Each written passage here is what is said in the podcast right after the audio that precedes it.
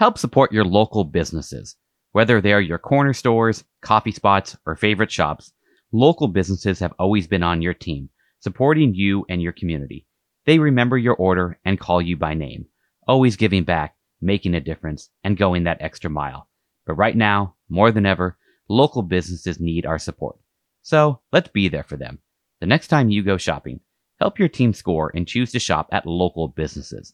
And while you're there, Look for the contactless symbol and tap to pay with a contactless Visa to help support your community because where and how you shop matters. Visa, everywhere you want to be. Official partner of the NFL.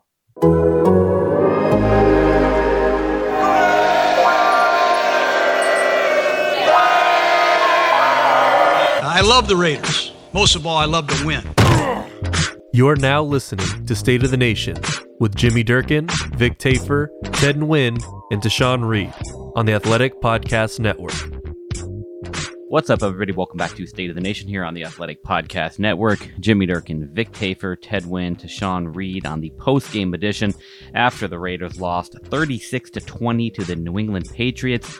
A game where, for maybe a half here, we were talking about. Uh, the resurrection of the Raiders defense. They were uh, making plays, forcing three and outs. Jonathan Abram with an interception, uh, really keeping them in this game despite the offense not exactly lighting it up. That couldn't last forever. It was surprising how good the run defense looked early on, and they were just throwing Newton out of sync. They had tight coverage, and just sooner or later, just the front just started hemorrhaging and yeah, they just started piling up the rushing yards. Cam Newton really didn't have to do much with his arm today just because the run game was so dominating. Yeah, the Patriots kind of shifted to what I thought the, the Raiders should have been doing in the first half. I mean, they, they were having pretty good success running the ball as well. I think Josh Jacobs finished with averaging like six yards a carry, but he finished the game with only like 16 carries. And, you know, it was close enough for long enough, you know, between the first half and then the beginning of the, the second half for them to not get away from the run how they did. So that was a little weird, especially for how they were struggling offensively and you know not able to get open downfield. I would have thought that they would have you know bought into the run and just kept pounding the ball with Jacobs, but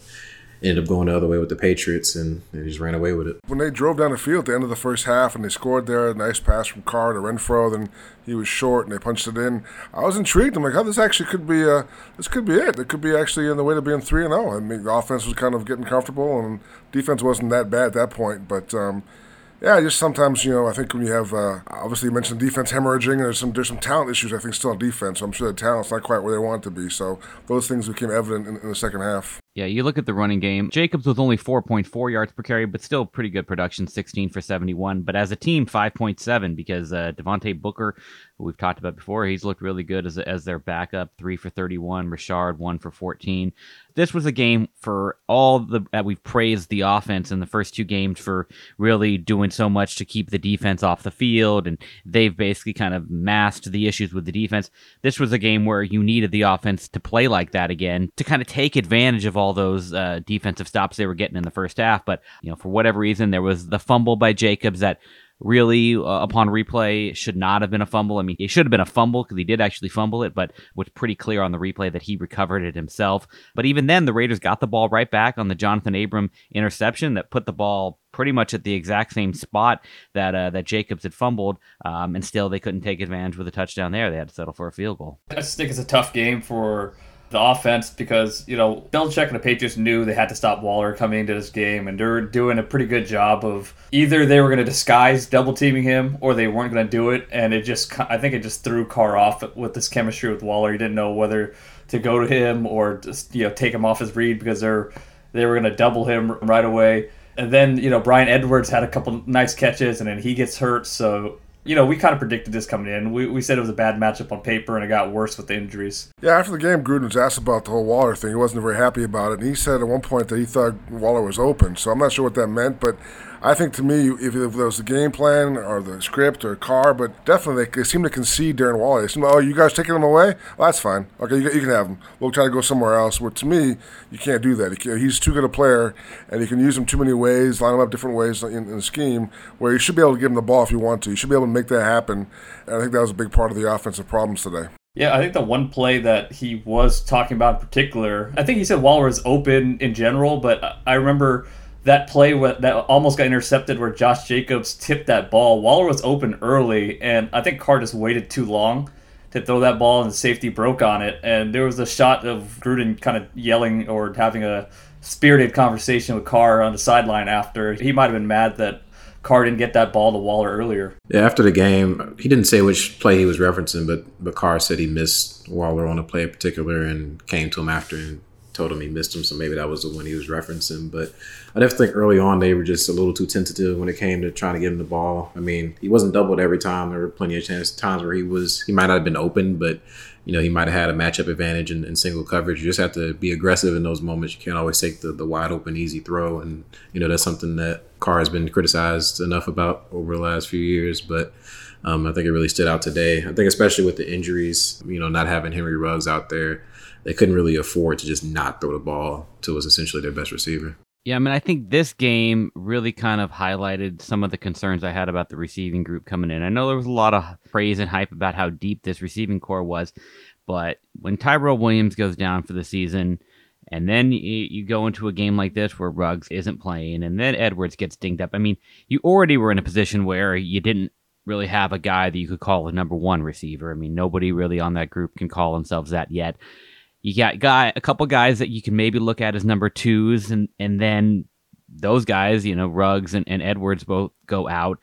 And then you're looking at okay, a slot guy in, in Renfrow and a guy and a couple guys in Agholor and Jones that are, you know, three, fourth receiver types. You don't have a guy that outside of Waller, and if they're taking Waller away, or if you're just kind of allowing them to take Waller away, you don't have anybody that you can just consistently rely on that in crunch time, you know you can line him up on the outside and, and he's going to make plays for you. Josh Jacobs has been better in the past game too, but a man coverage team like the Patriots, you can take advantage of those inside matchups, especially with their bigger linebackers. But they just blitz so much that you know Jacobs has to stay in in protection at times too. So you know you're asking your wide receivers to win, especially if you're not really forcing the issue to Waller. And they just can't do that against you know Stephon Gilmore and those Patriots DBs, especially when you're talking about wide receiver threes and fours that are now starting. All right, well, enough with bagging on the offense because, um, I mean, they had carried the team the first two weeks. I mean, this defense, I mean, again, we, we talked about how well they played early on. You know, Clelin Ferrell was making plays. Maxx Crosby got his first couple of sacks, but Jonathan Abram had the interception. But that was not the extent of Jonathan Abram's day. Uh, it was despite that pick, it, it, was a rough one for him. I mean, we don't know how much uh, you know, the injury, you know, the, the, collarbone or whatnot from last week's uh, collision with the TV cart is playing a factor. But based on how aggressively he's going in there after ball carriers, you would think, you know, he's feeling good enough to play, and he's just not taking proper pursuit angles. He's not showing the ability to break down and make a form tackle. It's just I'm flying in, and if I make contact, that's great. If not, uh oh. Yeah, he really struggled. I think. He, I mean, several plays, I was I was asking what, what the hell's he doing. I just couldn't figure out. Like you mentioned, the angles or just missed tackles and a real liability. I think at one point they took him out and put in Jeff Heath in the red zone. At one point, I just think um, it's a real issue for them going forward. I think also uh, we talked about in the past, but uh, Maliek Collins, you know, kept was hyped all off season by Gruden as being the key of the defense. Uh, third week in a row, I haven't really seen him do anything. And then Cory Littleton, another guy who came in with, with a big hype. Uh, looks very small. Looks like he gets you know kind of buried in traffic and uh, been non-factor for two weeks on a row. So I think there's some real issues on defense. I think with Abrams, this year is kind of like his rookie year, and just the style of play he plays with, he's to make some mistakes. But you just hope that he's disruptive enough to where the good outweighs the the bad, especially this year where he's gonna there's gonna be some growing pains with him. But I agree with Collins. He just doesn't put pressure on the quarterback. He put I think there's two pressures I've seen this entire season where you know that, that looked like he had a good pass rush, and then on top of that, you know when they're running screens, he just runs in there, doesn't read the screens at all, and they hit a couple big screens when he was in the game, and you know he's taking reps away from Maurice Hurst, who's actually out there making plays. So it's a bad situation right now. Yeah, I think at all three levels. I mean, this is just this is just a bad defense right now, and I don't think anybody expected it to be good this year. But I think you know with the additions that they made in the offseason, the expectation was probably, you know, at least average. But it's been bad across the board. I mean, they can't. They've had moments, you know, where they'll get to the passer a few times, or you know, get a few pass deflections. And I think the secondary played pretty well to start the game, but when the run defense is that bad, it kind of you know you gets lost in the mix a little bit. But it seems like every week there's some kind of fatal flaw with the defense or near fatal flaw. Obviously, they won the first two games, but you know, they put the offense in really tough situations where they had to bail them out. I know the offense wasn't great in the first half this week, but just I don't I don't know what the answer is because uh, I don't think the personnel is going to change as far as the players. Um, you know, as Vic said, um, there's still some probably some talent deficiencies on the defense. I'm sure some of it is coaching, but you can't put it all on coaching. It's probably some on both ends. So I don't really know how it gets fixed this year. I know it's early in the season. You know, they've been saying that they're trying to gel. I think that was something that Maxx Crosby said after the game. You know, they have a lot of new parts they're trying to, you know, fit together, but I don't know. It just it seems like this might be a, another year with the unit being pretty bad. There's another possibility. That is that maybe Nick Kwiatkowski is so freaking good that when he gets back, everybody else will step back up because I think he's back next week. And I imagine they didn't put him on an IR. And they played well in the one half he played in, and it's been a jarring absence. I mean, it really looked really bad with him not being in there. So maybe maybe he's that good. Maybe instead of saying how bad the other free agent signings are, we'll be saying how good that one was. So. I mean, that's the one hope, I guess, right now. He's going to be telling them, why don't you flip uh, the contracts between me and Littleton? I, I should be the guy who, who you paid more to. We'll be right back after a quick word from our sponsors. Thanks to a lack of natural athleticism or commitment, or overbearing sports parents, fewer than 1% of 1% of 1% of people will ever play professional football. But instead of entering the NFL, they've joined another league, the League of Football Watchers. This football season will be different, and Pepsi is here to get you ready for game day, no matter how you watch. It might have been hard to watch the Raiders against the Patriots on Sunday, but they'll have another game next week against the Bills to get back on track. And Pepsi is the refreshment you need to power through any game day. Because Pepsi isn't made for those who play the game, it's made for those who watch it. Pepsi, made for football watching. Go to madeforfootballwatching.com to check out the latest football watching content from Pepsi. Looking for an assist with your credit card but can't get a hold of anyone? Luckily, with 24 7 US based live customer service from Discover, everyone has the option to talk to a real person anytime, day or night. Yep, you heard that right. You can talk to a real human in customer service at any time. Sounds like a real game changer if you ask us. Make the right call and get the service you deserve with Discover. Limitations apply. See terms at discover.com/slash credit card to put a positive spin on it, though, you know, Nick Kwiatkowski was calling a defense. He had the green dot. And when I was watching that Saints game, there was a lot of confusion and not lining up right before the snap. I mean, there was one play where Littleton's trying to tell Morrow to go to the B gap. Instead, both of them end up in the A gap and ends up being a big run. You know, as far as Kwiatkowski, communication wise, I think he will make a difference. And just a, a few bright spots. I think Trayvon Mullen's playing really well right now. I think Joyner is actually playing pretty good right now.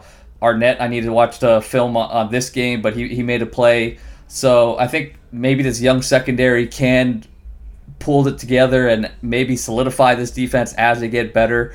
So there's some hope there, but yeah, just not very good right now. Yeah, I was gonna say who who is playing well right now defensively. I mean, uh, Trayvon Mullen, like you mentioned, him three passes defensed uh, today. He played really well. We talked about Mo Hurst. He's one guy that you know six tackles today. Uh, you saw him really being active. You know, Vic. I know you and I were talking about Carl Nassib. It, it, flashed a little bit outside of Hurst, a little bit of Joyner, a little bit of Mullen. It is you know Crosby, of course, had the two sacks today. That's that's important to get him going. I mean that that might be kind of where that list ends of guys on defense that are playing well. I think there's some hope there that if they do just at least line up right and this secondary gets more experience, they can become, you know, maybe a little below average defense and that's good enough for this offense and you know, they'll they'll win some games that way, but just playing the way they are now, they, it's just going to be tough every week to have to put up 35, 36 points every week. Yeah, I mean, obviously this game was was always on paper going to be tough. East Coast trips are not easy. East Coast trips on short weeks after a Monday night game definitely not easy. And I think that you can't use that as an excuse, but you also can't eliminate that as a factor. At the end of the day, the Raiders, a two and one start is pretty good. But suddenly, next Sunday's game back in Vegas, a three and zero oh Buffalo Bills team, Josh Allen's playing lights out. Uh, that game is looking pretty tough right now as they get ready to come back home to Vegas. I mean, this early portion of the schedule, it is is everything we expected it to be. I mean, we knew going into the season you know, regardless of how the Raiders looked, that this was, you know, going to be their toughest stretch of the season. And I mean, the Bills, they looked pretty dominant early there against the Rams before they blew the lead. They ended up coming back and win. But yeah, I mean, the way Josh Allen looks right now, um, I know that Cam Newton didn't hurt them a lot on the ground today, but Allen, he's shown that he can do it both on the ground and more so through the air this year. And he's not going to give you those those fumbles and interceptions necessarily that he was, you know, his first first year in the league. And so, you know, defensively, you know, unless they make a just like I said, get, get Kwiatkowski back and make some kind of drastic improvement, it might just be another long game for him. You know, before we get out of here, uh, thoughts on, on the Gruden decision to go for the field goal. 11:22 left. They're down 23 to 10. They kick a field goal, 25 yarder from Daniel Carlson that makes it a 10 point game. Patriots ended up scoring a touchdown and missed the PAT, so it did only become a 16 point lead. They still theoretically were two possessions down. But what did you guys think of that decision to uh, to not try to go for a touchdown in that position? I didn't like it. I thought it was a bad decision. I thought um, to have faith in your defense at that point is kind of to me blind faith. I think you can't really expect defense to shut them down. I think you need you need two scores. So a field goal doesn't really help you at all. You need you know, two touchdowns really. So I think. Um, in terms of where you were on the field, I think you have to go for it. I think I know Gruden said in hindsight looked fine because you held them back and it was a bad penalty, yada yada yada. But I think you just have to know your team, know, know where your strengths are, and it's definitely your offense. You got to go for Anytime it. Anytime you go from being down two scores to still being down two scores, like you probably made a mistake, right?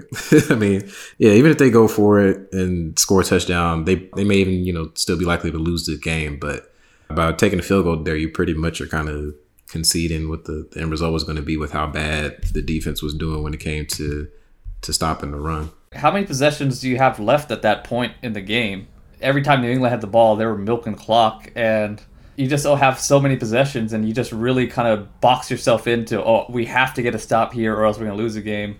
If you kick that field goal instead of going for it and you know trying to get the game a little closer that way. So yeah, I definitely thought it was the wrong decision. Yeah, especially after Gruden showed that aggressiveness on fourth down last week, going for it a couple of times. I mean, you're on the road on a short week, all that stuff, playing the Patriots, playing Bill Belichick. I mean, th- these are the situations where you got to take a few chances here. And I mean, I, you know, I, I, don't, I don't think that that kicking a field goal there wasn't going to likely help you win that game. But, um, you know, ultimately that decision isn't why they lost, but you know, it's it's one of those things that you just uh, you, you point to and, and you say, you know, why do you make that move? It it just it it doesn't really line up as sound football decision making. But they had had two pretty good games, and this one was uh, was not a good one. I think moving forward, though, I think you have to be pretty aggressive. Just knowing what kind of team you have now, you have a strong offensive team with a really leaky defense. Philosophically, you have to be more aggressive th- for the rest of the season, in my opinion. Yeah, it's probably not necessarily in, in Gruden's nature, but um, at some point you've got to you've got to read your team and kind of see uh, see what kind of team you have and make your decisions uh, from there. But any final thoughts before we get out of here? Uh, how'd you guys like uh, Alec Ingold's uh, hurdle attempt? He might uh, well, try out for the Olympics after that. That was pretty impressive. Yeah, he's a weapon. He definitely he worked hard this offseason. He definitely I mean, obviously they have so many tools on defense already, but he could on offense, but he could do a lot more. I think he could do more if, if he asked to. He got some hang time on that uh, that hurdle. It felt like he was in the air a long time. But yeah, I mean, if he could develop as a weapon in the pass game, I mean, not necessarily like Kyle Juszczyk, but if he's a threat in the pass game, that does help this offense more because if you're going to stack the box with big linebackers and he could take advantage of some of those matchups, that's that's just another way you could do it even though the offense has been really successful early in the season, I don't know if we'll see like the full potential of it till probably after the the bye week um, with all these injuries. I mean, you know, we, are still not sure on Trent Brown. You know, obviously Richie Incognito on injured reserve right now. Henry Ruggs, we don't know, you know, if he's going to be back next week. Bryan Edwards going down this week. So, I mean, other injuries could pop up along the way, but I think the fact that you know the offense has already been able to have so much success while it's been banged up. You would you would expect that when it's back to full strength, whenever that happens, that maybe they can hide some of those defensive weaknesses that the team you know does have later on in the season. Speaking of Trent Brown, did you guys notice he was tweeting during the game? from the sidelines? You on the sidelines tweeting? I mean, did they take guys on the trip if they know they're out? I mean, with with this in these COVID times, I, I would imagine guys that are ruled out probably don't travel. I thought he might be there, but yeah, still still weird. You know, I was gonna say the uh, the unfortunate timing of, of that Bryan Edwards injury. I mean, getting hurt on that play, man, that, that was a beastly play. I mean, uh, the catch and then the run after the catch, just kind of overpowering defenders. I mean, obviously, part of that probably is, is what led to him kind of getting dragged down awkwardly, but really unfortunate timing because, I mean, that was the best play he's made in three games here. And uh, that's kind of play he probably could have built off of if he didn't have to get hurt on it. Yeah, I mean, two things. It showed why the coaches were so high on him this training camp in the off season. That's, that's the kind of plays he made at camp. Also, though, you also hope he's okay and the reason he was available in the third round because he had the foot problems. He has kind of had a kind of history of injuries throughout his life, so you'd hope that's not the deal here. But definitely another setback for uh, for their offense. All right. Well, the Raiders are heading back to Vegas. They will take on the Buffalo Bills next week. They open up as two and a half point underdogs, and uh, we'll get into that game in the middle of the week when we uh, come back with another episode of State of the Nation. Adios. All right, talk to you guys later.